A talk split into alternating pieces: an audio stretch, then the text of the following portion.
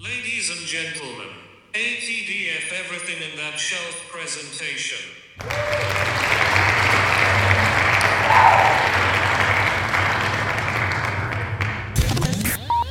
You're now rocking with TDF Everything. Spoiled Rotten.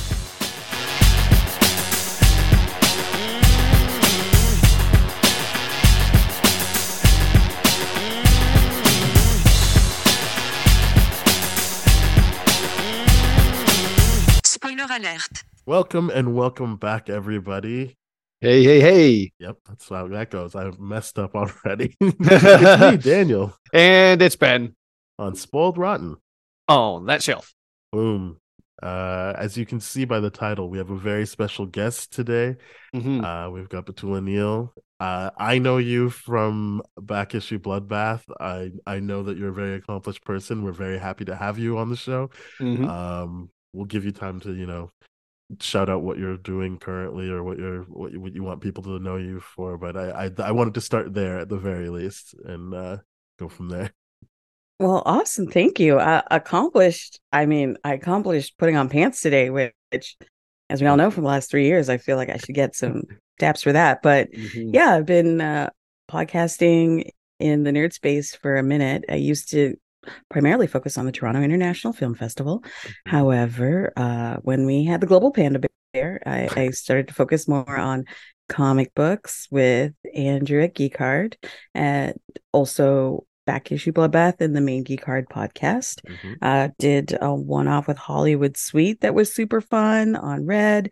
And in general, if someone asked me to show up for a podcast, considering it just involves sitting in my house, I'm there. Awesome. Well, I mean, I'm glad we asked then because I was like, Yeah. this is uh I'm going after people I really enjoy. Like I enjoyed being on the episode with you, but uh back issue Bloodbath, and I've heard you on other podcasts, so I I was really happy when you said yes to this. Um, Well, we were on our best behavior for you. Normally, we work a little more blue, but I was like, we've got company here. I can't be the way I normally am. I mean, I would Oh. have accepted it. It would have been fine. We we swear a lot here. Uh, yeah, yeah. We did not have any preamble discussion about whether or not we're going to treat you differently. So, welcome to the podcast, baby. exactly. Good times. Um, like we did with Andrew, actually, I was gonna Mhm. ask you uh, if you can top comic book. I won't put a number on it. Top comic book characters, Mhm. just just so that people can get to know you in our audience. Okay. One of my all time favorites is Rogue. Okay, that's a Uh, Perfect I love the abandonment issues, the mommy issues, the constantly being horny but not being able to touch people. Love all of that. Uh, she's a real one, and she just keeps giving, and she's a perfect character in that some of your very powerful ones they get kind of too OP, Mhm. but she is has the whole touch and go situation Mhm. with with a little true. permanent Miss Marvel, but you know, in general, it kind of keeps her levels adjustable Mhm. and Yeah. susceptible to outside influence, so keeps you guessing. Mhm. I uh, thought of that before. That's a good point. She doesn't, Mhm. ever, well, at least from what I've read and seen, she never feels overpowered. You're like, yeah, Yeah. like she can be. She has the potential, but you never feel like, oh, this is boring. Yeah. Well, if she gets too much of someone, then she has the risk of the sort of a mental that comes along with that. Yes. Yeah. I, I like the consequential aspect of power uh, i- i- in these kind of regards, and her taking a bit too much of Captain Marvel will always be one of those things. Of like, see, this is what happens. this is what happens if we go too big. We just we lose control. This is the and find out part. Uh, touch around. yeah. So uh, a- another Marvel again. I'm.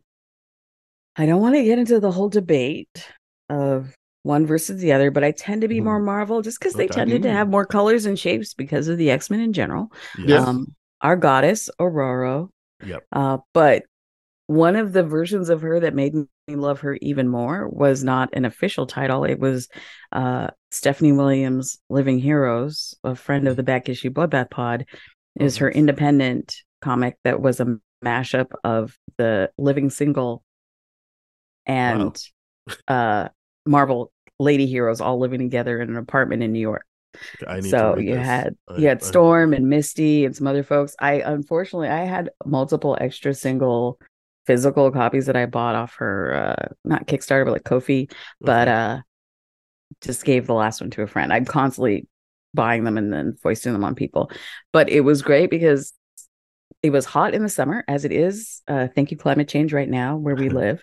And all of her roommates were just sweating up a storm and she's there just giving herself her own little air con and Awesome. just being salty and only cooling herself like I love it. my power is my temperature it was just a great little moment also the moment of uh kerfuffle kicking off in the evening and the ladies had already put their bonnets on and they're like spider-man or someone will handle it like we're That's- it's bedtime now awesome. That is we've done our skincare routine our bonnets are on we're going to bed. anyway, Stephanie does a lot of you know actual commissioned work now for the big. She's working on Nubia. She's been working on other things, Oh, nice. but that was her one of her independents. That is just, it still gives me a real giggle. It's a, a great little one off. Uh, other characters. I feel like I should name a boy. I don't know. You don't have to name. You don't have You to. don't have to do that at all. You know, and I was gonna say that you don't have to stick to Marvel just because we're doing a Marvel movie, but then Yeah. you you just already got ahead of me with that. Like you know, you know, um, but no, you no rules barred here. Hell, we can be like, give us the weirdest number possible of heroes. I'm, I'm gonna say as I look around the room, I gotta say I, I definitely do have a love for the whole Fables Okay. run, but especially you know the Big Bad Wolf, Bigby, like All right. he's a real one. It was a bit of Columbo, a bit of uh you know bad boy, just needed the right lady to fix him and get him to settle down but you know he also had some daddy issues when when the north wind is your father and he's just been out there blowing it everywhere Have to get uh, but not giving you proper parenting Yeah. so uh his run through fables like there's more pe- fun people in fables like jack who gets his own spin-off run cinderella love that her day gig when she's not out being a spy assassin is a shoe store that's her cover That's awesome. because Cinderella. Uh, but Jack is really uh he's he's more for lulls and vibes, but Bigby Wolf is he's a real one. Yeah. You're Uh, you are giving so- me a lot to like look into because I've oh, Mhm. I've heard people like I don't know if praise is the right word, but I've heard people talk about it. But the, hearing you talk about it really makes me want to like dig, dig into it now.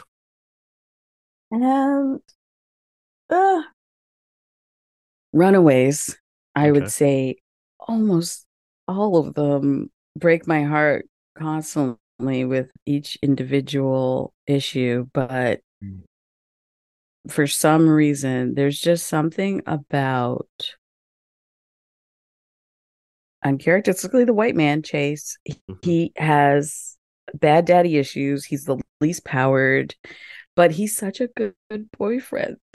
He's like the boyfriend you want. He's like kind of the comic book personification of all those memes of tom holland looking at zendaya in interviews Awesome. like Yeah. he's just a good boyfriend yeah so really love him and you know what i'm gonna say from an independent that i read 100% just because i love keanu reeves because who doesn't Yep. uh Yeah. b from BRZRKR Okay. There we go. because who doesn't love a little uncontrolled rage? So he's sort of taking the Wolverine spot that previously was always there because he is the best at what he does. True. Even Yep. though what he does is very nice. But B's basically Wolverine, but make it Keanu Reeves' independent comic. I, that is a, So- that's a very good uh, list there. I, I like that. Yeah. I love it. That's some Big good fan of right. that list. Um, A little violence, a little nurturing, you know. A lot big of power- you had a good psychology. boyfriend in there. You had some Yeah. nice like Yeah. '90s sitcom vibes with the uh with the storm storyline. I like. You took us on an Mm. adventure there. I. I appreciated that. Thank you. Yeah, yeah, and I appreciated how you you dove into the psyche, which is of of a lot of the, the characters and all that kind of stuff, right? Which is why I'm really excited to see what your take is on a lot of these these characters in this story in Endgame. I mean, like the psyche of these characters to me is just absolutely fascinating. Seeing uh, Wanda's PTSD workout and all that kind of stuff. What are your thoughts? Where do we start with this? I mean, I've listened to a lot of your episodes, and what I appreciate the Mm-hmm. most is that you actually try to get into everything from the psychological to the political. Um, yeah, we try. We try very hard for me being an armchair expert at both for yeah. myself only. so I don't know. I mean, this one just hits me in the feels. So Mhm. I'm just all, it's all emotion. So I did try to revisit this one with a bit more. Okay, let, let's be a bit more tactical. Let's think about the whys, the what they call in a musical the I Want song, hmm uh, uh, part of your world, which we'll all get to enjoy soon by uh, Halle Bailey and uh, Little Mermaid Yeah. Mhm. like that that moment let's start with on my i can't even count rewatch number now if the government had not instituted the accords Uh-huh. There probably would have been more super people to fight thanos the first time and none of this would have had to happen so Mm. i mean we can blame tony for constantly inventing murder bots or you know dysfunction tos- toxic masculinity just poor planning co- collaboration but really it was the government trying to control the super people because they would have been more i feel like ready visible to like squad up Yeah. you were at home with an ankle bracelet on them like hawkeye was because that's Yeah, what reminded me about the beginning of this movie where you see hawkeye's like why wasn't he in the fight you know, he's- he he's a family. good he's a good if not general sort of he's great in a skirmish as we saw in the 1st Mhm. avengers like gets a high point keeps a lookout just like how he's introduced in thor so him not being on the field what a waste Yep. Yeah Yeah. Yeah. Here's uh I think I bring up this this Avengers stat, but the amount of time these Avengers actually win in the movies is he's they only win with Clint on the team. Every every time he's not on the team, they always lose. So it's a great formula. You're he's adding the intangibles. You need Clint. You need Clint, you need you need a shot caller, you need someone that's gonna stay back and you know just call the zones and you know just be the tactician. So yeah yeah. I How do you think about his response to everything in this movie though? Because I the- think that's the most interesting talking point for a lot of people. uh, let's just address it up front. Yeah. Um when we meet him again later. So we see him the movie opens with him like a nice reminder to everyone, oh right, yeah, these guys were in the Mm-hmm. raft, some Mhm. broke out, some negotiated uh government monitored exit. Mhm. Um when we see him later and let's just say it, uh, the character Ronin a bit cultural appropriating and Oh that yeah. when Oh, we super. first see him, he's literally murdering an Asian man. Not great. Yep. Not a great look for Clint. Like not my favorite color on him. No, not it's not it's not the Wong kind of thing we're looking for, but it's it's it's definitely in the wrong direction. Um, Yeah, you know, yeah. I mean, they just mentioned that he was murdering a bunch of cartel people in another place. Which again, you know, how about you Mm. just murder people that look like you while you're? That was yeah. The, I was actually very acutely aware of that. This this what a going around, but- choice! and that it was like it was on uh Rhodey to bring it up. Like Yeah. that they Yeah. you, you kind of see Captain Marvel be like, "Hey, good luck with this. You, you're gonna have to tell her." And Mhm. it's like on him to be like, "Hey, your friend might be racistly killing a bunch of people." Like, Mhm. I don't kind of don't want to find him, but yeah, just so you know. I mean, not great, but when he decides, okay, this is it, I'm willing to suspend my rage spiral. Again, arguably, what Wanda does later on. Yeah. Is Clint any better? Or does he just have less powers so he can't make as much of a mess as, second you know, taking a whole town for hostage and Mhm. whatever Mhm. else? So, doesn't He's scale the same way. Yeah. yeah. And, you know, fast forward to the, the end, it's interesting that we see the two of them together in their moment of, you know, Mm. yes, they know. Yeah, And then we flash back to Ultron, regardless of how you feel about it. That that moment of he explains to her, if you come out this door, like now you're an Avenger. So they've had these like moments throughout the whole situation. And it's like maybe the two people with the poorest coping skills shouldn't be buddies, shouldn't be work buddies. yeah. Let's not pair these bring the kids up for the next other. group project. Yeah, it's Yeah. not. it didn't work out great for either of them. But I, I, I love you get the payoff because Mm-hmm. the movie opens with him. Mhm. So when you get that brief moment of joy before everything blows up, and he sees his wife on the phone, he sees Laura Mhm. calling him, and again, you remember in that moment. Oh, right, this guy's like, this is Hurt Locker level Yeah. acting. This is this is it. This is why people keep hiring him. Uh the it was beautiful. Yeah. I mean, maybe I'm going out on a limb. I, I felt like the the acting all around. I because I, I was also rewatching this, knowing my bias for just loving the movie, as you said, emotionally, it makes sense to me. Mhm. Um, but I was thinking of. 'Cause I keep going back to the same scene when, uh, Nat is trying to like basically do this conference call with everybody and just really feeling her despair and really feeling like everyone kind of tensely being like look this is how we have to deal with this and Mhm. thinking of all the times where and I'm I'm not going to turn this episode into a like defending Marvel movies thing but like thinking about how people like to make fun of how like glib it is or how like they don't they always try to undercut stuff with a joke and I'm like no this movie really makes you sit in the feelings and Yes. watch people be upset and process things and i Mhm. thought and i think that the acting uh steps up to the material basically Mhm. and it doesn't i don't think that they're playing it just for laughs or trying to set it aside i think everyone when they need to is hitting their emotional beats properly Mhm, mhm. Paul Rudd does a good job of giving you that because the explanation is, "Hey, I've been, I didn't know, I just showed up," kind of deal, right? So it's kind of like, okay, this character has the appropriate tone for all of this, but when it's like, it, like if if the Hulk were just joking around or whatever, it'd be like, what is happening here? So I'm, even you're, Paul I'm Rudd glad you joking that around when he's talking no, he's not. about like hope was my she's my and like just him trying to process Mhm. what's happened here and also i feel like try and be like "Mm, maybe i thought it was more than it was like there's a lot of emotion going on through that he's not joking around at all he's being dead serious and no, like, hundred, yeah, hundred percent. I'm, I'm more talking about those small moments where he's like, I think someone, someone peed my pants. I don't know if it was oh, old but that's me, a funny like, scene like exactly. Like he, funny in that scene he yeah. gets to do that, and I, I like the fact that it's because of the writing in this movie, and it doesn't feel off, but it feels good at the same time. Every emotional hit note is hit really, really well, as you said. It's great. I love it. well, what I like about that is he's the one Avenger, at least that's prominent in this film, that didn't experience the blood Yeah. either way. He didn't get Mhm. dusted. He didn't experience the five years of like grief and Missing trauma and missing yeah. people and becoming a camp counselor like Cap did. He just thought they forgot him for a few minutes. yeah And the next thing you know, Quantum Rat, the real hero, hits a button and he's in a dusty storage with yet another uh, former community cast member. Mhm. Thank you, Russos.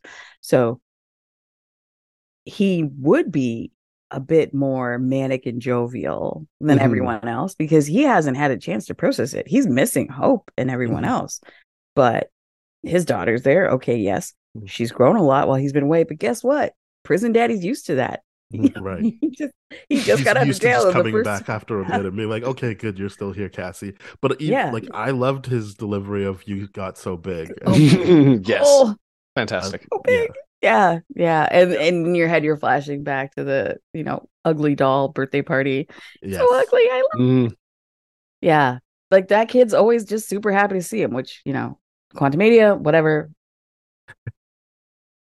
this version of her reaction and his whole energy makes sense because he didn't have to go through what everyone else did for those five years. So him being a little more glib, a little more bouncy, like feeling the grief, but he came straight out, had an idea, saw his daughter, Yeah. and then like, let's go fix this. So he didn't have to deal with it for like but a, a smooth five minutes compared to everyone else. mhm, mhm. Yeah. and did love that the idea was he got called out for. it. Yeah, entirely based on Back to the Future. Yeah. and, And- I'm like, and Bert- this is this is great. Yeah, burglary. He's basically Bilbo Frodo. Like, Yeah. Yeah. yeah, Th- He's all about just being the burglar. Yeah, yeah, yeah. He's if we can go back schemer. time, we can steal this stuff. Great. Mhm. Um, only a thief would and, like he he does a lot of things too like i like in that final moment where he's like it's him and hope in the van where he's like oh i got a hot wire i'm like yeah out of all the avengers I, yeah you would probably know how to hotwire a van this is great this is great writing this is great material he's being put in the right spot and he's just he brings a lot to the table Yeah. And Oh, yeah, it's 100%. it's great it, uh, yeah the, I the other really guys would Paul be like. Thor, give me a lightning boost. He's like, nah, I got Yes. this. Yes. Yeah. Yeah. He's like, no, I'm going to hold you in my hand and then grow. And then y'all are going to be good. And then we're going to pose for the final battle. It's great. good stuff. Um, Mhm. I take it from your thing, or maybe I shouldn't assume anything because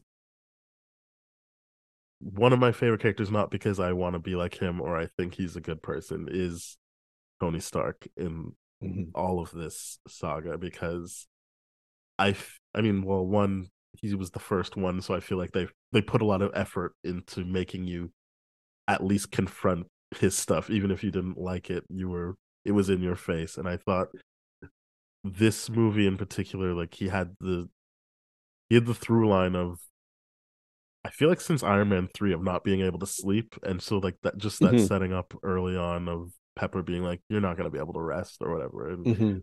obviously her last words to her is, "It's okay, you can rest now." I, I that really worked for me and almost made me forget all the shitty things he did. I was just like, "Ah, poor guy. Like this is the Yeah. only way he's gonna rest. Is he, he's he's gonna have to die because he's never gonna leave this alone. This is gonna be something he's constantly coming back to." hmm hmm They they set that up all the way from like uh I think Iron like Iron Man two is the one where no Iron Man uh, Iron Man three yeah when he's he just can't rest and all that it's great stuff. Uh, There's payoff for like, like literally all the small little things throughout the whole saga and it's it's so much emotion and I love that Yeah. you said that. Because it's in the beginning uh it's everyone processing their trauma and like different levels of toxicity and all that kind of stuff like easily portrayed through the acting and the writing and all that kind of stuff. And that emotional connect with the content is just fantastic. His opening, where you have that beautiful lighting on the Milano, and he's curling up for a nap in the Ravager's jacket, and Nebula tucks him in in the Oh, yeah. chair again, trying to get him to rest, Yeah. and and or just slowly die from exhaustion and starvation Mm-hmm. before he thinks he's seeing a light, and it's just Carol. Yeah, uh i'm like this is cinema like would say what do you want about these movies and the recording the pepper and i wonder again on this rewatch the 111th how many times has he recorded those for pepper how many Yeah. times Mhm. has, has he recorded something like that or is does she just have like a whole library of i might die yeah it's just getting Yeah. less and less optimistic as as they go. Mhm. But I I completely forgot to talk about how much I love because I feel like everyone, maybe not every single character, but a lot of characters throughout this, like Nebula, are getting closure or at least some kind of payoff or something. Mhm. So like the small thing of they're playing the paper football, but it's not a life or death situation. Like sh- just playing to have fun. So he's kind of like, hey, you, know, you don't need to lash out. Like we can just have fun. Mhm. And then when she win- when she wins, and he just shakes her hand, and it's not like a contentious thing. Just her being able to be like, wow, I can just have fun. I don't. This is this isn't like something where I'm gonna get torn apart if I lose, or Mm-hmm. I won't have this friendship or obviously the connection she wanted with Gamora. It's not like I'm gonna lose Tony if I beat him at this game or something like that. I just Mhm. thought that was really nice to then go into her taking care of him. So like giving him the food that he's trying to offer her and then tucking him in. All of that was just beautiful stuff. In in addition to like you watching Tony basically accept like I'm probably just gonna die now. Mhm. Uh, yeah she was so nurturing it was really beautiful and even you know them working together on the ship and again a great reminder of this guy in a cave with scraps like he Yes. could just fix anything Mhm. Mm-hmm. yeah never been on a spaceship before but he's just doing repairs as they're floating in space love Yeah. that for him I love that you brought up Nebula in this and the the the change and the contrast between this Nebula that we have that we ultimately stay with and the Nebula that also exists like that kind of like oh this 2014. uh, yeah like and, and one of the lines that breaks my heart with that the the previous version of Nebula the one that's filled with hate and and and trauma and Stockholm syndrome and all that kind of stuff is she gets offered the opportunity to change and she immediately responds with he won't let me.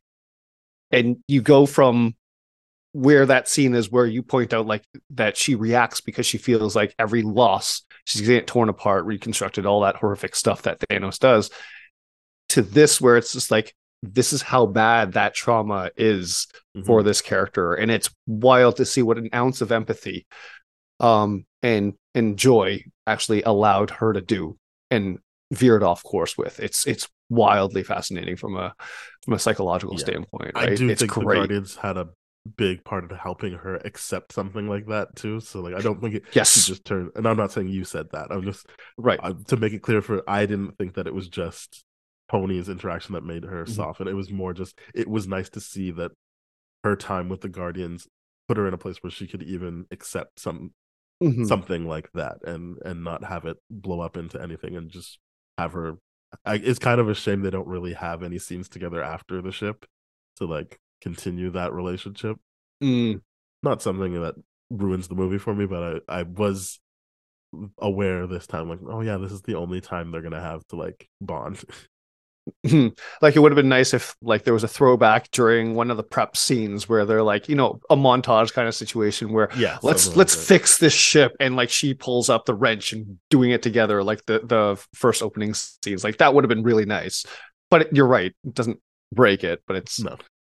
probably an extended cut somewhere along the road i'm uh, sure it was I'm sure conceptualized. got yeah Yeah, she does also have that nice little moment with Rocket when they hold Yeah. hands when i love that scene Tony's back. And again, there's a lot of things about this movie that I love that they kind of just trust us to figure it out or assume this happened. So we Mhm. know before from the end credit sequence that they had the pager. hmm Yep. Carol came. So they sent Carol to go find Tony. yeah i was surprised that She they didn't just trusted us with stumble that. across them in space. She just happened to fly by them. Yeah. They said, you know, they Mhm. your probably like school hey bus, tony and Tony, Nebula. yeah, like he got that other stone somewhere. Can you go have a look? Mhm. this movie makes someone do their homework in order to fully understand the complexity behind it and it, it is a highly complex movie when you consider the fact that it's ending off all those saga arcs you know that have Yep. been hanging for such a long time and then this is a great payoff for sure for a lot of people. And and like you said daniel like earlier where there was a lot of characters that do have their stuff as payoffs and then the other ones obviously oh yeah that's that's a story arc for the next kind of saga like the guardians and thor and all that kind of stuff where he doesn't exactly get direction but he's like i know what i don't want to do. And i'm like good enough for you bud. That's no great. i think i think the whole thor thing Mhm. works in terms of he's definitely someone who's getting closer with by being able to speak with his mother oh yeah and that's what prompts him to be like hey maybe i am still worthy based on what my mom said and that's how he gets mjolnir back but Mhm. yeah i definitely think he's he's got his closure that his closure was oh yeah i'm trying to be the king of asgard when i Mhm. i can be me i i will just do my thing and not try and live up to that thing Mhm. I just made a salad for dinner. Is that because of Rene Russo? I almost never make salad for dinner, especially on a Friday. But I rewatched it twice this And- week, so I'm wondering if she got in there somehow. Here's the thing: the whole, um, I'm not gonna um, say relaxed fit Thor hmm at the time. Different people looked at different ways. I'm going to say, especially after the global panda bear, Mhm. because I am. It, it hits very different. yes like for every friend who got a pedal Peloton, there's 10 more that I wear track pants every day now. Yes. So Yeah. the the whole Thor thing, it it makes so much sense. You're going through something terrible. You can't do your normal routine. Mhm. You don't have access to most of the people you've interacted with before. Mhm. You're suffering loss, and that loss is continuing to be felt. Mhm. Mhm. Maybe your CrossFit regime isn't your top priority. Maybe you're Mhm. just gonna stay at home and play Fortnite with your buddies. yeah I'm And- so glad you said that. That is exactly how I felt. Like I think I can't imagine this is the first time I've seen it since the pandemic, but it felt like it was the first time I'd seen it since the pandemic, and I was just like, yeah, like the Thor stuff really is like. It ages better because of the pandemic. It ages yeah, Yes. better. they didn't know this was Hmm. coming, but it just I the whole it thing, doesn't like the come whole off like world, a joke at all. yeah, Like, the whole I never world went through did, but- something, and most people, Mhm. at least for a certain period of time, became a little more sedentary for a minute. Yes, Mhm. Mhm. yeah, I do love that you bring that up on a personal note because of what I do for work. I do talk to a lot of people about the nutrition habits that they've changed during the pandemic and all that kind of stuff. And there's a lot of that. And the thing, the message I like that is so much more amazing in this movie is that Thor, without having to go through a ridiculous weight loss sequence, is worthy. Mm-hmm. And for that message to be like, hey, for all of us that have gained a few pounds and all that kind of stuff and have, you know, not been moving quite so much because our work environment is literally a few feet away from where we sleep, it's we are still worthy. We're the same people. We just shift in lifestyle. That's what it is. And and uh, in his, I love his exploration of PTSD is by far one of the best things I've ever seen. And I don't love when people laugh at it. I'm like, this third, this is a very at it. Exactly. I'm like, this is a very, very real thing. Someone that's so traumatized, so defeated, so whatever, um, has resorted to addiction, uh, social isolation, um, and only focusing on, on his own safety, self-soothing, all that kind of stuff. It is an absolutely fascinating, um, fascinating thing to see. yeah, Um, and I, I love, love- the writing in this story the most. when the lightning strikes, it's not that he gets back into his body, as, as both of you've already said. It's just Mhm. it's such a special moment to see that like all that happened is he looks more like a Viking now with the braided hair. It's not And It dual was like- wielding. he Dual dual wield. unlocked dual wield in Yeah. the Dual- theater. The first of the four times I saw it in the theater, I legit screamed out loud, "Dual wield!" awesome. That's good. Um, is great. Yeah, yeah, I I I was so ha- like happy in that moment. Like the first time I saw it to the how many ever times this has been Mhm. that like yeah, like these, clearly this isn't supposed to be a joke. Like Mhm. yes, there are some people that make fun of him because they make fun of each other. They're a family that way. But like the joke isn't he got fat. It's not a Mhm. joke at all. This is just a symptom of a deeper thing that's going on and everyone's trying to cope with it. And when he's worthy and he does the dual wield and everything, it's just that's his confidence coming back and it has and it's not tied to his appearance. It's just the confidence coming back. Mhm, mhm. Um, yeah, because he walks on that ship at the end.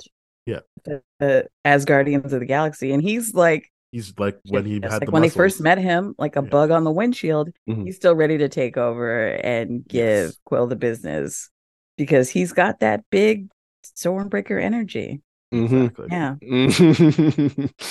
oh yes, that's great. I love it. I love it so much. Uh should we talk about Black Widow? Oh yeah. Natasha? So Mhm.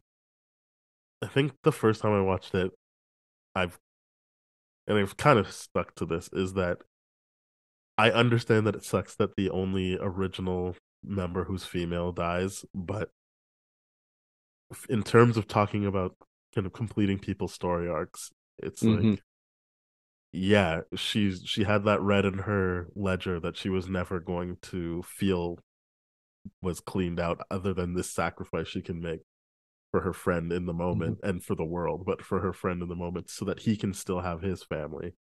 Um I I thought that was nice, but I understand how people might be like, "Oh, they they killed her off." It's just for whatever reason, even without the knowledge of the Black Widow movie, I was just like, "Yeah, I could, I could just see her being like, this is this is me helping my ledger, Mhm. and and and doing the right thing." But, but I don't know. How did you feel about it, Petula? Many indignities. Uh, yes, definitely left that movie thinking, "Am I feeling bad for ScarJo? Like. That's ridiculous." But definitely, yes, that she was the only one that um was killed out of the originals. So, kind of, although we know from Loki that doesn't necessarily cut off your future coins, but we know she doesn't necessarily have a great relationship with them now, do the whole lawsuit. So, whatever. Uh, but a lot of what they did in Black Widow, regardless of how you feel about the movie, and again, unlucky indignity for her in that she didn't get the whole rollout and the Mhm. yada yada yada due to you know the world being broken Mhm. uh and covered in plague. The the moment when they're talking uh, after they've come back and they're like, did you know, did she have any family? We're her family, and now we know that she also had another found family that you know we assume all blipped. It it makes it even more poignant, and That the whole might be- vest and everything, like that little mini retcon moment. That Mhm.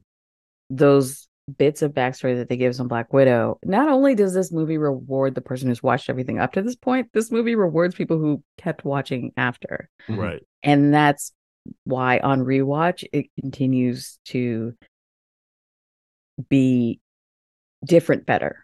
Mhm. So Yeah. you'll never have that moment again of like seeing Thor do it for the first time, seeing the Cap uh, do what he does for the first time. But you do get to when you're watching the next movie, the next show, the next movie, the next show, have this moment of, oh right, yeah, because in Endgame Mhm. talked about the they didn't know that she had family, and then Right. in Hawkeye when he meets Yelena, like he realizes sh- like nobody knows what happened on Vormir besides him. yeah. Mhm. Yeah. So I will say I love that she was the one that was holding it down and become sort of the administrator type. Mhm. Mhm. You become almost all of her absent dads in that way. And because sort of throw Nick Fury in there as well. Yeah. And she also was the most empathetic and willing to forgive with Clint. Oh, Like had faith in him to the end. Had the most optimism. Was just like, look at us, we're going to space. This is awesome. Because some of that, like at points, you know, we've talked about how Ant Man was the only one who was super hyped because he hadn't gone through all the trauma, but she was still able to find those moments of joy and excitement in what they were trying to accomplish. But that was So- so Mhm. sad on the rewatch because I think she says, see you in a I'll minute." see you when we get back," and then it's like, "No." She says you, in a you- minute. when you watch it, you're like, "No, you won't." And that's, that- that's the Oh, last thing she says to the team, and Yeah. it's like, yeah. She's got her family back, and she's happy that they're on a like they're on a yeah, she's like to, shimmying. she's doing like the Shaq shoulders almost when Mhm. she says it. It's She's such a, happy like- about it. i like I again I feel like it's such a great performance because it is carrying all those things Mhm. of what she wants out of this situation and what what she's gotten already by having at least Mhm. this group back with her um it, and obviously the optimism of and then we get all the stones back and we can Mhm. save the world and you're just like ah that is somehow like her happiness there is sadder than some other like scenes where some people are crying i'm just like oh, yeah, man, when I first saw it, I was like, oh, so the man who has a family gets to live and she has to die because she's just a useless woman who's had her baby making parts ripped out by her evil trainers. So she's just a husk. She adds no value. Mm. Uh, but thanks ultron. is there still some of that maybe subconsciously even for the russos not mad at them they can't help it the patriarchy raised us all? Sure. However or was it McFeely and yeah it's it's Yeah, yeah, they were- Markus yeah. and McFeely that Yeah, wrote it, yeah but- it, it takes a village to Yeah. decide of all the original avengers to just screw the woman but whatever it's fine. It's fine because ultimately she chose to sacrifice herself versus what Mhm. happened to Gamora. So it Right. definitely it's still crappy, but at least it puts her in an active fridge role as opposed to a passive fridge role. I I Mm. definitely and Yeah, she As you locked said- herself in that fridge. she wanted yeah this was something Yeah. she wanted to and I I keep going leaning on yeah I mean there's no way around it you're you're fridging a female character but like Mhm. it Yeah. very and very presently to help propel the male character but like it is She had some agency. Her fridge, her choice. and Mhm. uh, Yeah. yeah. her fridge her choice and that it is something that like tony who also dies she's she had this thing she just couldn't reconcile and this was her she couldn't see any other way than like this is how i clear my ledger this and Mhm. I guess that's the agency part of it but it, i keep trying to lean on that to not feel so uh, yeah they they took her out they Mhm. took out the female character Mhm. I like the idea that like in this movie on this rewatch, one of the things I noticed on a lot of these characters is, when we bring up what Nat gets lost in, which is her work, emulating her parents and all that kind of stuff. Like uh, apples never fall f- too far from the tree, is what they say, right? How each one of them all had their toxic responses, and they're all like here's how they can be used in a group work situation. And I'm like, do I like that message or not? but either way, it's it, it it's still a great movie. I'm just it's one of the weird things I'm like caught myself thinking like, okay, so this is how Tony's narcissism is beneficial. This is how uh Steve's self-sacrificial um you know endearing whatever um is is beneficial it, it, it it's a weird weird thing and here's how nat's constant drive for work um is beneficial to the team that someone can be so you know working themselves literally into the ground Yeah. Yeah. They all, uh, although under sacrifices, Steve's beard is the one I regret the most. As I do remember when I first watched it, me and several other people in, in the cinema just made a, a cacophony of whimpers, basically. the Because that beard, that beard was the real star of Infinity War. yeah. So it was all to sell him, yeah. all to sell what is it mach 5 or mach 3 what is it what, one of those it may have been Mach fives, know. although Mach threes are still one of the top sellings. I I worked uh, in digital agencies in the past, and also interviewed with an ad agency that uh, worked for Gillette, and they talked about how people just will not give up their stranglehold on the Mach three. Like Mm. they try to every other Mach after the Mach three, it has not hit the same way. It's a great. I use it.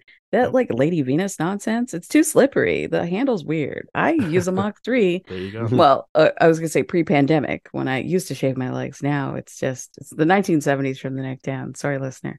Anyway, No point problem. is, no apologies needed Steve's body beard, positivity Steve's beard was I, I. It's Chris Evans. It's an okay face, but that, that beard, whoo, what a level up. Yeah, Um, a lot of people did like that for sure yes, there's- there's cleaned no up. doubt about it. they they they liked the beard. I they like the I found myself- grungy grungy look they they really do this is how we understand the pete townshend thing we get it uh Yeah, but- they but before we get Sure. more on the Steve's beard, I just have to say they distracted me from seeing him shaving off his beard with some of the great work that Alan Silvestri does throughout this movie. Oh yeah. So I we can't forget to talk about the soundtrack. If you already have that planned, I can hit a pause for now. But No, no, uh, that first song uh, or the first score piece, Arrival, hits Mhm. right as he's shaving. And from that moment, Silvestri doesn't let up. Mhm. No, It's like the I'm- renaissance of score. I listen to this soundtrack all the time. Portals makes me Port- weep. yeah, I don't need to be watching it. I can hear it and I can start crying. So Silvestri was in his bag. I Yeah. mean, everybody loves Ludwig. He's like the new darling. Mhm. but oh yeah, but Silvestri was holding it down. Yeah. Yeah. I'm I'm so glad you brought up the score. I don't feel like we talk about it a lot on the show, but I we don't it is for a something big I- part of what works for this movie and the fact that Mhm. like as you said i can just listen to portals in like just every day i don't even have to be like oh i'm gonna put on the whole score it'll be just like i'm going right to portals and I- i'll feel that emotion Mhm. it's so well done Yeah. so it's uh. I used the Avengers theme to psych myself up to run. Yeah. Because I got it now. I I mean, there's no reality where I'm like, I'm gonna psych myself up with the Imperial March the same way that this does, because this is it's just a good pump up thing. It hits so good, and you're like, yeah, I feel like I'm holding a shield right now. Running Absolutely. into battle. It's good. Imperial March and the Kill Bill like murder sirens. Yeah. Those are like my stuff. alarm, like to get me out of bed. I used to like the Wonder Woman, like that Mhm. used to be my like walking uh to the office on a day when I knew it was going to be like bad toxic energy. There Mm. was like one specific job that I worked at right before the whole Snyderverse fell apart and the Wonder Woman theme that we got a little bit of. And we thought it was all going to be amazing. Like Yeah, that was my jam for that. But this whole score soundtrack, like end to end, any day of the week for any Mm-hmm. mood. Am I sad? Am I happy? Do I just want to have good things in my ears? Mhm. This one, it's an all timer. And Yep. it and it weaves in in a graceful way. It's not like when you're watching something and you get like that very obvious. Yeah, like here's And I'm not mad at it when they do it. I'm looking at you. Multiverse of Madness. when the yellow chair comes in and we Right. get that music. It's not like that. It's not, there's no discordant note. It's every callback note, every bit of like an old theme or an old moment when it comes in, it hits you just perfectly. Yeah. Yeah. Such a such a good score. Uh this does tie into the score and Steve because I can't remember what it's called, but like whatever song plays when Steve catches the uh spear in Infinity War. I know it's the Avengers theme, but like there's some they do a little extra on that mix. it's, like, it's for whatever reason like Steve has these great score moments like arrival portals and that i can't remember it's something like help wanted or something like that like just these movies really put me in a place that i didn't think i would be where i really like steve rogers. I Mhm. in the comics i i didn't read a lot with him unless it was an avenger story or he happened to be in the thing but i was just kind of like not into it. But uh yeah the the mcu steve rogers really worked on me from and i know that's still part of what he is in the comics but just for some reason chris evans saying like oh it's not about like where you're from i just don't like bullies i was like i'm completely on board with this guy Yeah. until, Yeah. like till the very end i'm just not, I- i'm on board with this guy Yeah. Till the end of the line. Mhm. Exact- till the i should have said till the end of the line. That's great. That's great stuff. Um, yeah, Steve, what a guy. He's great. His musical story does does amp me up way more because I'm like every single time I'm like, oh, here's the scene. He's gonna catch it. He's gonna catch Mjolnir. Yes. But you're that that that spear thing too. I get what you mean. I try to Yeah. find that moment, but it's I can't use that for running because the build up's too slow. So it's got to be the Avengers intro theme. But- yeah, just don't come at your boy with projectiles. He knows how to handle them. yeah That's he'll right. figure it out Yeah. um he learned how to catch vibranium frisbees before a, a magnet was developed for it. So, I mean, Yeah. respect it. Respect his uh respect the game. you you i mean we know that you missed the beard but did you have any uh thoughts of steve post shave in this movie The counselor moment, again, great callback to Sam. It's like he's trying to do things that a lot of the disappeared, blipped, whatever they called them, would have Mhm. done. He's trying to fill in the gaps. And I love that for him. But you see, once again, he's not doing anything for himself. So, as much Mhm. as we all question the what about the timeline of his decision at the end, the fact that he just continues to be selfless Steve all throughout, it makes us want that for him even Yeah. more.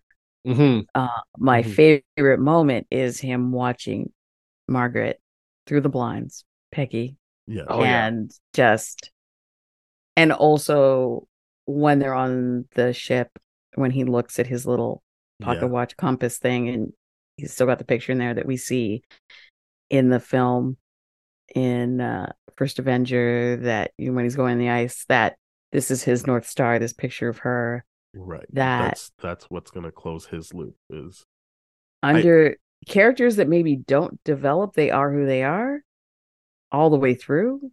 Mhm. And if anything, the only I would say the major change in him is that he learns to question authority. But other than that, he's the same guy and i think from that, before the serum. Mhm. I love that for him. And he's like our steady state. He's our control case. He's Yeah. He's our placebo. Like he's sort of we watch other characters sort of become better or worse around him. Mhm. But Steve's gonna Steve. and Mm-hmm. I, I think that's what they set up in the first movie is you give him the serum is he gonna is he gonna turn into a red skull like yeah he's not gonna be as evil but is he gonna lose that humanity the way red skull did and Mm-hmm. so yeah he's kind of the inverse in terms of instead of becoming less something it's just can he keep can he hold on to this thing now that he's basically godlike can he hold on to what makes him a good person uh, now Mhm. that he's got the powers to not have to care about being a good person I did wonder if during the blip time him and Nat just smashed occasionally, just like a comfort bang. Mm. f- I feel like they must have at least that one. that happened also I during doubt like, it. The, the Winter Soldier stuff. Like I, f- I, I mean, thought- we learned in She Hulk that Captain America. yeah, So He gets down, but I He does mean, I mean the way they were sitting across from each other with the sandwich kind of thing. I mean, that does not that does not have any sexual tension there whatsoever. It is, and maybe that is true. Maybe they banged once. Well, And we're like, this isn't Or gonna maybe work. need for sexual maybe it was like a comfort point. thing. Yeah. Like the way he rolled in in the evening, just in his t-shirt, sort of like, "Am I staying over tonight?" I just, I wondered, you know, it was, it wasn't, it wasn't text, it wasn't sub. I was just like, they're two attractive people. They've had, you know, Mhm. you know, flirt under camouflage moments before. that, that thought that's escalated what kiss. he was That was a good one. to Hulk Yes. in Ultron when when he was like, "Wait, what do you mean you know what she's like?" Like, I Yeah. thought it was kind of just like, "Yeah, Yeah. don't worry about it." I mean, all I just that. wondered if during the blip because we definitely there's some sort of weird moment, a f- couple of weird moments with her and Bruce Yes, yeah. that Mhm. I don't think they made up. to And gave up, give up on. I guess. No, they they just yeah, gave up on that storyline. yeah. I mean, it's five years. You're telling me, Yeah, and who else could really? I'm just saying. I'm just saying. Maybe something they I were. considered, but I don't think I Maybe they were comfort rule it out. buddies. I don't even Yeah. feel like it was like a our situation was more just like It's a Yeah. necessity situation. It's like, hey, Yeah. pandemic your safety. situation again. yeah, Roommates. Do we want to try this and just Yeah. see if it can be transactional? Plus, he could handle how rough she would be. There you go. Yeah. And vice Mental- versa. But I'm more I'm more like who can handle her? It's like really Hulk or Steve are probably the only Yeah, people can handle her, like really wanting to give her all. I'm just thinking of a world now where they did, and she's really into it, and of course is very vocal, and he just has language in the middle. there we go. Perhaps a light spanking. Anyway, yeah, no, and then is- that's why there's no more tension between them, and then. Her seeing Hulk is like, oh my god, yes, this is what actual attraction feels like. This is Yeah. great for even Yeah. just that one split second.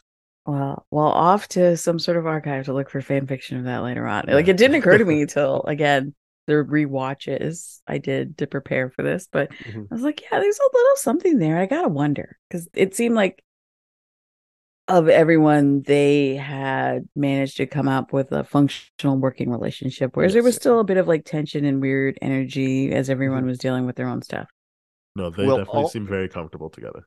Yes, and we'll also add to that statement of yours the many years that they spent running from the government prior to Infinity War, Exactly. stuck together with Sam, the Mhm. three of them just on the run. There's there's there's been some th- there's a long period of time with them Yeah. two together in close proximity. Could happen. 100%. Um, do we? want? I guess we should talk about the Hulk now. We we I feel like we've Mm. danced around it. I Um, do yes. I mean, I It- personally am a big believer in this was the only storyline that made sense based on what they set up Correct. from I mean, I could argue the the Edward Norton movie, but I still think that most of Mark Ruffalo stuff has been like leading to yeah, stop fighting this and find a way to coexist with this thing. Mhm. Not let's see how much angrier he can get and more strong Mhm. he can get. Mhm. Mhm. Well, how, how like- do you feel about it? I, I think the the best part of the choice that they made of going sort of Professor Hulk was when you get to the conversation about who's going to wear the gauntlet. Mm. Because normally, if he'd still been separate, that would have been Banner making that choice to Right. Mhm. sacrifice Hulk's body. Mhm. Mhm. Mm. But instead, it was the integrated version making that choice together. So yeah, it's not a split decision. It's like no, Yeah. this is the same body, same person. Yeah, it's not him throwing himself out of uh, a pleasure cruiser to hit the Rainbow Road Yes, and Mhm. fight a magic dog. Mhm. Yeah, that's a good it's point that I never thought of before. letting the big guy spit out the bullet when Definitely, he's yeah. got Yeah. you know having a moment. Because sometimes you don't always get what you want, but this was them together deciding we're Mhm. going to do this. Yeah, that does and hit differently. I think It hits that's very differently. a now. very key element to it, and I think in addition to what was already there, which is he was the only one strong enough to get it done. So like you can't really say they nerfed the Hulk. Like you literally was To get it done and survive. Yeah, And also Mhm. you needed somebody intelligent to do it. And I get why they didn't let Thor do it. It's not because he wasn't maybe physically strong enough to No, survive it. it They didn't trust him. I feel like they didn't trust him to not try to go back and go for the head, which Mhm. would then possibly erase Change. Morgan and other things that happened in the intervening five years. Mhm. I feel like that whole when he's wanting to just let me do something right, that wasn't about physical strength. It was about No. mentally. Tony and Bruce were probably the two best equipped to Yeah. do it. Mhm. Although they did, I I have heard some people say that the reason it takes Hulk so long, or what it- uh, Bruce, Because he's trying to get Hulk, Nat back. He's trying Yeah. to get Nat back, Mhm. and Mhm. that's that's part of the issue. But I mean, ultimately, he doesn't, so it doesn't matter. hmm Um, the thing I like about Hulk here is when we're looking at the definitions of strength here and who's the strongest Avenger and all that kind of stuff. When Thor still hasn't worked out and all that kind of stuff compared to Hulk and all, it's it's not a question about strength in the traditional. I can bench press this. It's now from a psychological assessment. It's a matter of strength of the Hulk being able to work through that emotional journey to be able to step up, right? Because as a young Hulk and Sakaar would have been like, "No, I'm not doing that." You saw how bratty he was. He was just like, "No, I'm not doing that." So it never would have gotten here without that that mental strength and emotional work to get there for himself, right? And for for Thor, the idea of and the, it's validated to him through Mjolnir, but the idea of like him in the beginning of um the movie getting what he wants which is Thanos' head to prove that he can take down Thanos but what he needs is to actually validate himself and not st- not prove himself continuously to himself right? And he reaches that by the end of the movie and he's like and I love that point where you get his acceptance and the the completion of the arc of like yeah okay you're we finally believe you're actually going to go your own way now as opposed to some form of duty Mhm. related to the throne of your own monarchy or whatever. He finally actually gives up the whole thing and not within his own family, not back to dad. This time it's like, no, legitimately to someone that's been doing the job already. And I recognize that. Here's the rightful promotion you need. I love that arc for him. It's Yeah. great that the idea of strength here is very, very differently defined. And I love that um, within the story. Yeah, I think the Hulk stuff is. I I get that maybe it comes on joke heavy at first, but I think Mhm. where it lands is where it needs to and makes sense overall. That and there's the beauty in it in terms of what you're talking about and the, of the emotional strength and mental strength that it takes to come to that decision Mhm. uh and save and bring everyone back. Yeah, yeah. So you want to know one of the things that the Easter eggies you were talking about that pays off later, and not to bring up quantumania in a negative light within this space, but the idea of that scene in the diner with the Hulk and Ant Man being like, "You want my thing?" You could see that insecurity now grow into, "Yeah, I got to write a book to tell my version of this." And I also thought about that actually. Yeah, and I'm like, this is hilarious. I, I I love that. that, You know, that was another thing I noticed in this. I'm like, yeah, of course, that level of insecurity in that point in time would allow you to do that. When you know, you could fame everyone would famously know, like, there's a guy that grew up to like 30 feet in the middle of the Bay Harbor. Like, like that's crazy. What's Yeah. his name? Don't know. what does he look like? Don't know. I 100% thought about that. The dynasty of being like, oh yeah, like he's he's like he said take the goddamn phone. Like he's pissed at these kids He's for not wanting a picture, and I can see him being like, all right, I saved the world. It was this enough for people to remember my name and Mhm. to like want to take pictures of me. And I Mhm. do think that's a big part of Quantumania, as as you Mhm. know, like I thought it was better than a lot of other people gave it credit for. But like I think because it was showing how petty and small this guy is Mhm. and that he and he uh he helped get the train on the tracks but uh yeah he still has that thing of like but the recognition part too. he wants the spotlight he wants the spotlight he wants to be recognized he wants his time in the the the sun right and it's funny because within that own that scene you got captain america and black widow Right. sitting at the exact same Like, table you kind of forget that they're there and not worrying about whether people want to take a picture. It's just, it really is like mm. this joke of like Ant Man being like, "Hey, what about me?" yeah they're so secure about themselves they're so whatever and they're like yeah what are, they just want a picture what's the big deal rightfully so and it's like yeah of out of everyone here i would want a photo with the big green giant guy that's eating a hilarious amount of eggs at this Yeah. diner like Yeah. that is a good photo and he's just 100%. so petty and small that he's got to make a podcast and write a book The real case of the Napoleons. Yes. Yeah. Exactly. Yeah. Exactly. a lot of study of how I'm gonna say that male insecurity gets expressed throughout the lifetime. It's it's a really fascinating thing. I'm just like, oh, that comes from this, that comes from this. It's hilarious once you look at the the psychology behind it all. Yeah. He's- fun. Absolutely.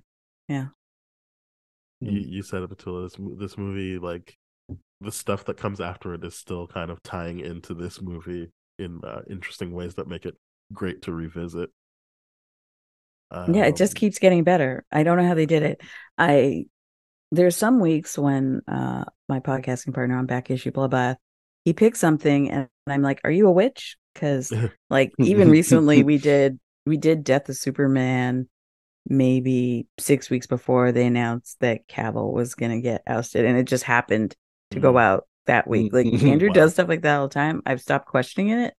But this feels like Disney really Disney, Marvel, Feige, the whole situation, like the prognostication levels Mhm. is just that it hits this way now after the Pananigan, after Mhm. everything else, after all the content they create, after for good or for ill, however you feel about all of phase four, I still contend is basically just a study on grief yeah. and oh, how Yes. different people process it from Mhm. beginning to end. It's a perfect bookend of different ways to process loss Mhm. 100%. and it starts off with the what is grief but you know love persevering and then ends with Mhm. shuri crying on the beach and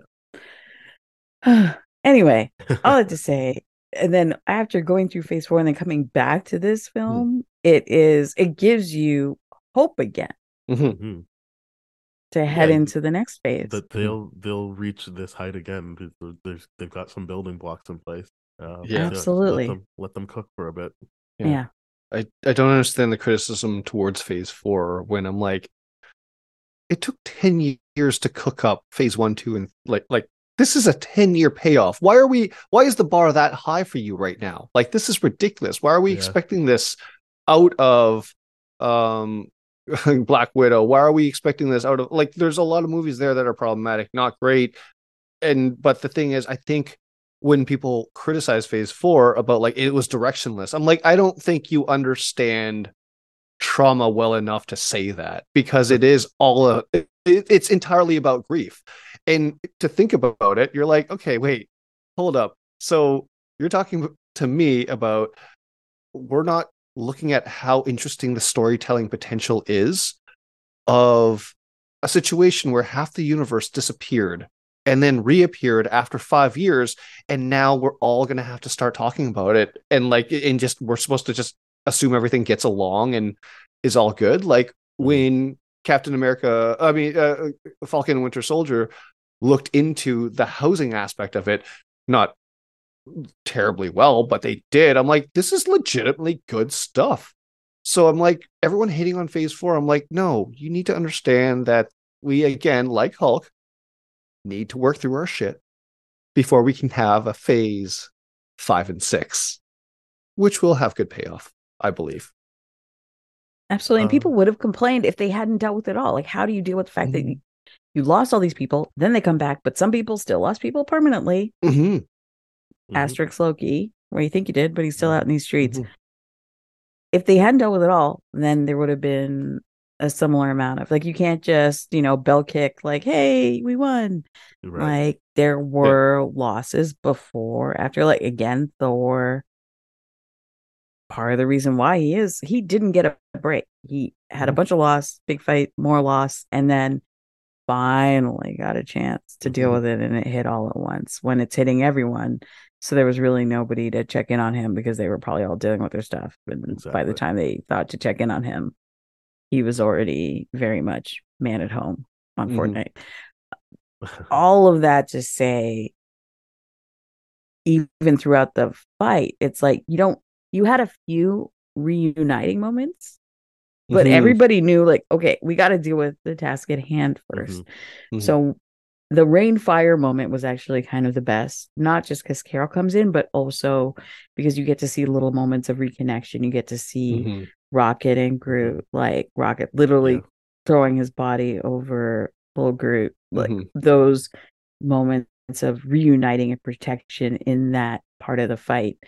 Because good. again, some of these people haven't seen each other for five years and thought they were Mhm. gone forever, Mhm. but they didn't even get like their the biggest moments, like the moments to just breathe and have a second, was that standoff across the Mhm. field Mhm. as everyone's coming in and you know everyone sort of takes their spot so it's like the most perfect comic book panel come to life ever but there isn't a lot of you know hug unite cry like how are you what have you been doing like it's Yeah. just like we have to go to work We're back.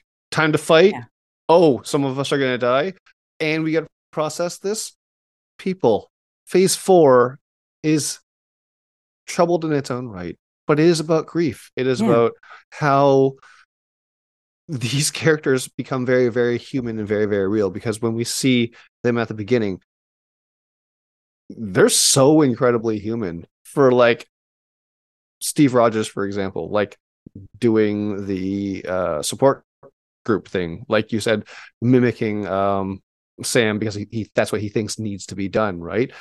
It, it's he has the power to do so much, but it's just like no, he's he's doing the other thing that needs to be done. It's pulling people together, and Mhm. uh, it's it's like I said, the different exploration of strength because they tried brute force the first time, um, and Captain Marvel points out in the beginning, is like, well, you didn't have me. I'm like, that's true. Yeah. Didn't have a lot of things either, but uh, here we go, off to Um, battle. I feel like there's another thing we probably have to address just because Mhm. it's such a big topic, but it's obviously the all female gauntlet run thing. Mhm. Um I don't I feel like I said something like, "Oh, it was nice because they showed all of the women that can like have movies Mhm. moving forward." But I I I don't even know where I land on it now. I've heard many compelling reasons why it's a terrible thing, but I for mm-hmm. whatever reason, as I said up, up top, my bias is that emotionally everything made sense to me, mm-hmm. including that scene. Mm-hmm. I'll start with the absolute good. A lot of the personal kind of Instagram stuff, the behind the scenes of working on those days for those a- actors, getting to be with each other, Mhm. getting to perform with each other. Mhm. Because for so many of them, they were like the one One in their female, films, or if there was yeah. another woman, that woman was in opposition to them. Gamora and Nebula example there. Mhm. So, from the behind the scenes, let's say absolute good, Mhm. or to put in Hulk parlance, I see this as an absolute win yeah. for these actors to get a chance to have that moment together on something of that budget and have like this is your hero shot, line up, Yeah. and do it this way. Love that for them. Overdue. It shouldn't feel like such a weird Mhm. kind of cheap anomaly moment. It should happen all the time, but there's so often the balance is more like the end of the first Avengers, where there's just Nat at the table with a bunch of bros, Right. or Gamora with a bunch of bros, or with a bunch of bros, Wasp with Ant Man and whatever. Like so, all of that. Not gonna lie, first time I saw it in the theater, actually, the first two of the four times I saw it in the theater, I, I loved it. Okay. by the third time, I was like, this. Again, it felt like a more obvious version of that moment in Infinity War. Why was she up there all this time? All of that, where you know you have a Okoye and Nat and Wanda, mixing it up with Carrie Coons. It that was great because it was it was a little more subtle. Yeah, I would say that was definitely. This was the opposite of that. What I actually Mhm. liked more was the run up to this moment where they used Peter as baton Mhm. Mhm. between a bunch of the female characters, where he was getting Right, know, like it's flipped and he like Valkyrie, Valkyrie. whatever, and and he's just being his most like polite little raised by Aunt Yeah. May self. Like, yeah, nice to meet you. Just oh God, what an adorable young man. Just love him Mhm. so much. Mhm. So that moment, I actually I I would have preferred if they'd done something a bit more like that, sort of Mhm. have him constantly be saved by a woman throughout. So Mhm. not like the Aunt May moment later on in his film doesn't hurt hit us and rip out our entrails right. But it would have even more of this. He's got the uh people from different cultures address women who help raise them, care for them, are their mothers or father's friends in a different way. But for many cultures, you call them auntie. He's Mhm. got that I was raised to call not just Aunt May, but other people auntie energy Mhm. that most Caucasian people don't have. Mhm. So I kind of would have liked if they used him to kind of get that in there instead of having the hard stop, the hello Peter Parker, and then that moment Right. because that was nice. But it, again, it would have probably felt like too much if like all of a sudden he's like saved by Koi and this and that, whatever. Like I get what they were trying to do. I I wasn't mad at it the first two times. In the rear view now, but in the middle, kind of, I was like, this feels cheap. It's like, and then all of the like, why didn't they have more? But it's like we're we're constantly getting mad at Marvel for not doing more when they keep doing so many things better than other studios, and even Mhm. the the whole narrative around their films and what they've done to the industry it's like tell me another studio that has had as many department heads behind the scenes Mhm. that look like the people who've worked on some of their films because it's not just about what's in front it's about what's behind it's about who's getting the job it's, about who's getting to develop themselves and then develop other people Mhm. Coogler and what he did with black panther is the best example there Yeah, and that he has so many female department heads on his Mhm. films, and that like yeah they, Mhm. and it's a big look for them because each And through the they're in an shows, they're getting more, film, like, female showrunners Yeah. and i mean may she rest victoria alonso is kind of like taking a lot of the crap for whatever but even her role as part of the parliament like say what you want about what they've done to the business or the industry but all of these old heads these gatekeepers that want to like oh it can't be a netflix nominated for an oscar or whatever Yeah. it's what they're doing behind the camera that is actually changing things more than even what they've done with yeah, like these that- for what people can see. In Yeah. theaters, yeah. Mhm. I no, I agree. I So I feel like that moment, while absolutely cheap and obvious, Mm. they deserve it. Go ahead, do it. I'll give I'll give you that. Mhm. Yeah, Mhm. because Yeah, they did the reparations on the back end. If it was every movie, if every movie of every show had all the same showrunners, s- department heads as everything else, then I'd be mad at it. But they Mhm. actually put in that work on the back end. Mhm. um, Mhm. they, What- I do give them that, and I know, I know other actors from Marvel have said similar things, but they constantly get shot down. But that is also like one of my favorite MS, MCU movies, like Civil War. I just look at it as like I've never seen in terms of a movie that has that much push as a Marvel movie, where I get to see each named black character actually have a different point of view. That usually it's just like they they side with the white guy or whatever. But like that was that movie was Don Cheadle, Anthony Mackie, Mhm. um, even Alfre Woodard. Like they have a point of view and they are they don't even agree with each other. Like they're Mhm. arguing with each other, and you actually get to see that throughout their movies. That like they're not doing the monolith thing overall. Like maybe Mhm. in some pockets, but overall in terms of movies I can watch that are pushed like that, they they do something different in that way as well. It's not I'm not like watching just an all white cast and being like, "Hmm, very good writing. It's like Mhm. it is diverse not only visually but even in the opinions that some of the characters have while you're Mhm. watching. I forgot that I can mention T'Challa's in that movie as well, with again his own agenda, not trying to side with anyone really, but Mhm. trying to push his own agenda going through that as well. the representation thing and I, I really love what you said about that because i i knew that was going to be a point of discussion within this this recording right is what do we think or do you think specifically about that scene and there's a lot of what you said i heavily heavily agree with. It feels like it's like okay we have to make sure that this is done check off the box. If this is a more like a check off the box in terms of like anything in terms of it, it feels 100% very very forced but also at the same time like you said overdue and earned.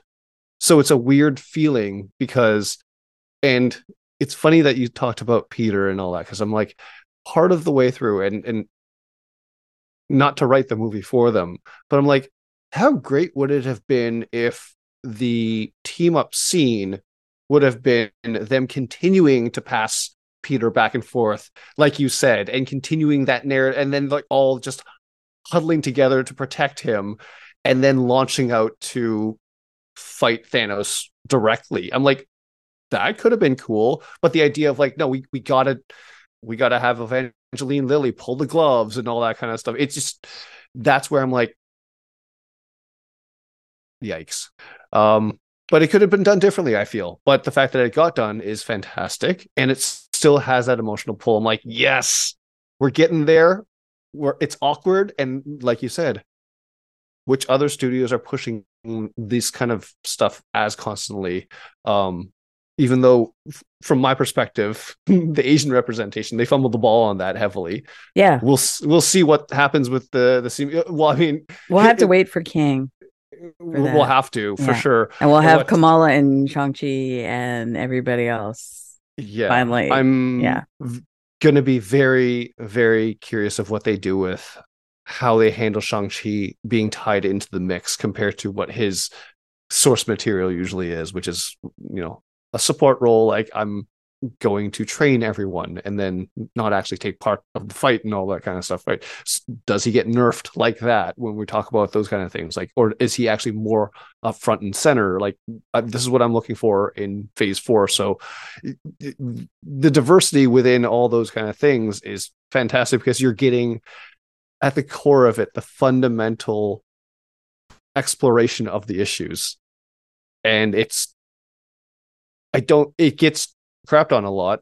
And even within this movie they, they have the lgbtq representation in the beginning Mhm. and people critique them for that right? It's Yeah. not great. And they're just like oh yeah they took the feedback. They're like you're right. We don't have good representation. So we're gonna we have to put it in. But to be honest we don't know how to do that.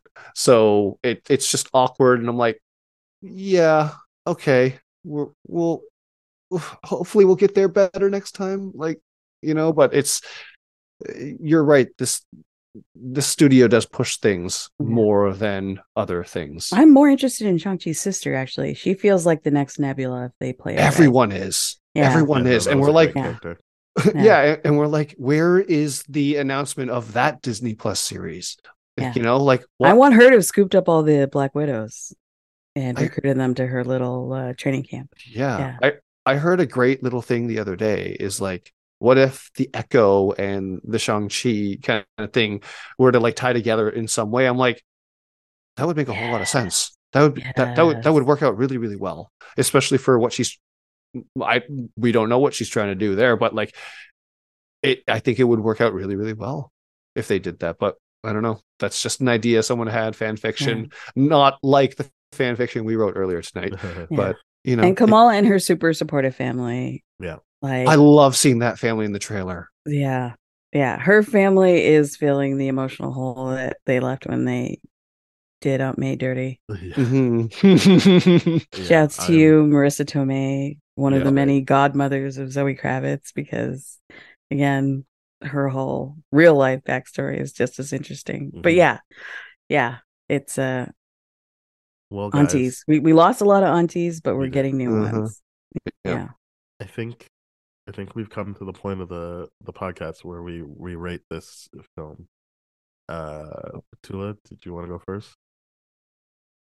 Sorry, it's out of ten, by the way. Or do you want me to go first? I, I gotta give it a 10. I gotta give Yeah. it a 10. I'm, I gotta I'm give it a 10 just because of how it aged. I gotta give it a 10 for they put in that work and they stuck the landing Yeah. For the score, for the casting, for somehow still Mm-hmm. managing to balance the time on screen for most of our mains and even the people who returned. Mhm. I gotta give him a 10 for letting the black people come through the gate first. Mhm. Like you have your You Yvonne get and you've got and then you get- Sam yeah. doing that beautiful swoop It's amazing. around. I gotta give him a 10 for making me forgive Tony for all of his sins. I I love Yeah. you 3000 and Yep. Mhm. like I gotta give him a 10 for like callback after callback, but for the way Peggy pressed up against his chest when they were dancing, reminding us of how she touched his Yeah. glistening, oiled Yeah. testicles in First Avenger. She finally got to just snuggle up against those beautiful muscular teats at the end. Yeah. Yes. Kiss me once, and kiss me twice, and kiss me once again. Yeah. Like even the callback to Good Morning, him and the balls. Yeah. Speed up both Like- I do like I, I like that you so much that callback. And, Um, and every character they carried their notes through. Like you have the music cues for the Guardians. You have Mhm. don't Mhm. forget Cumberbatch. Let your hand shake a little bit when you're holding Yeah. back the flood. Mm-hmm. It does it all the way through.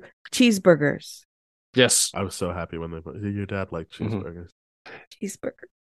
Even bringing the kid back from Iron Man 3, which mean, no, I, don't- did wouldn't not give him a 10 for that, recognize. but- yeah. and Yeah. finishing with Nick Fury, Yeah, the best there- project there you go. manager ever, the There best to ever do it.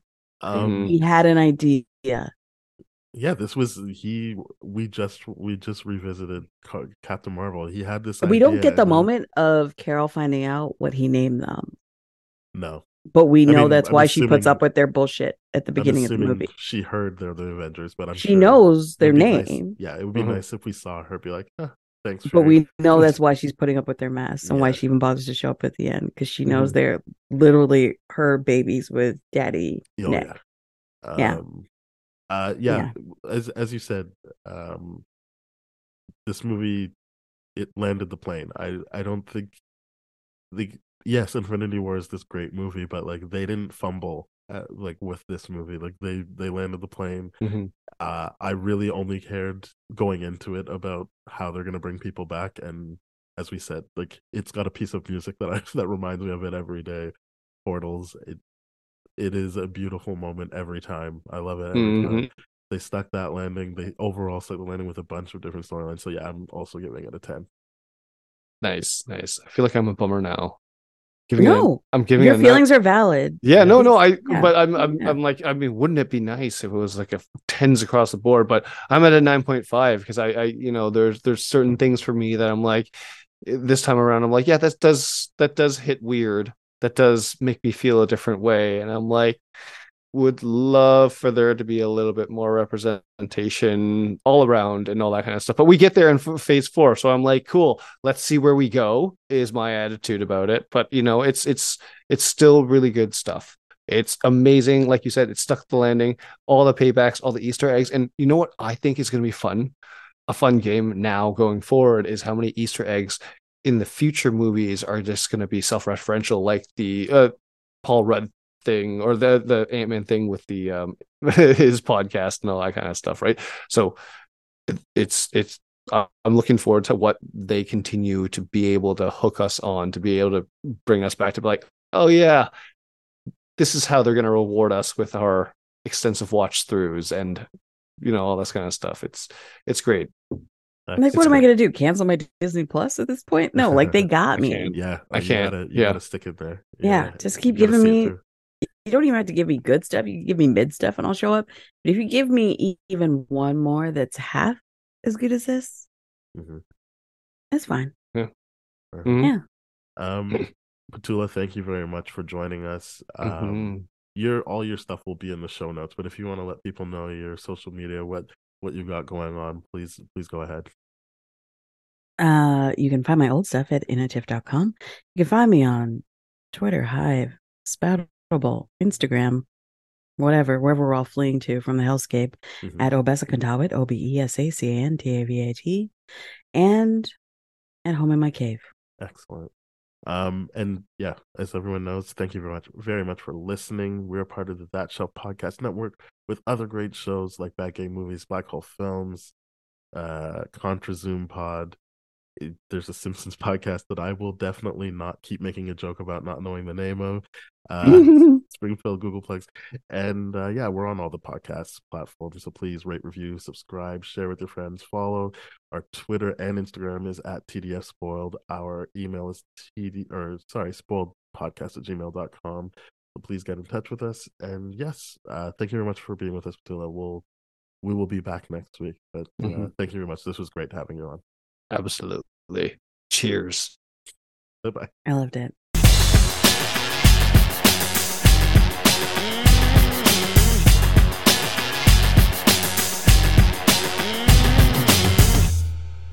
This has been a TDF Everything production, brah.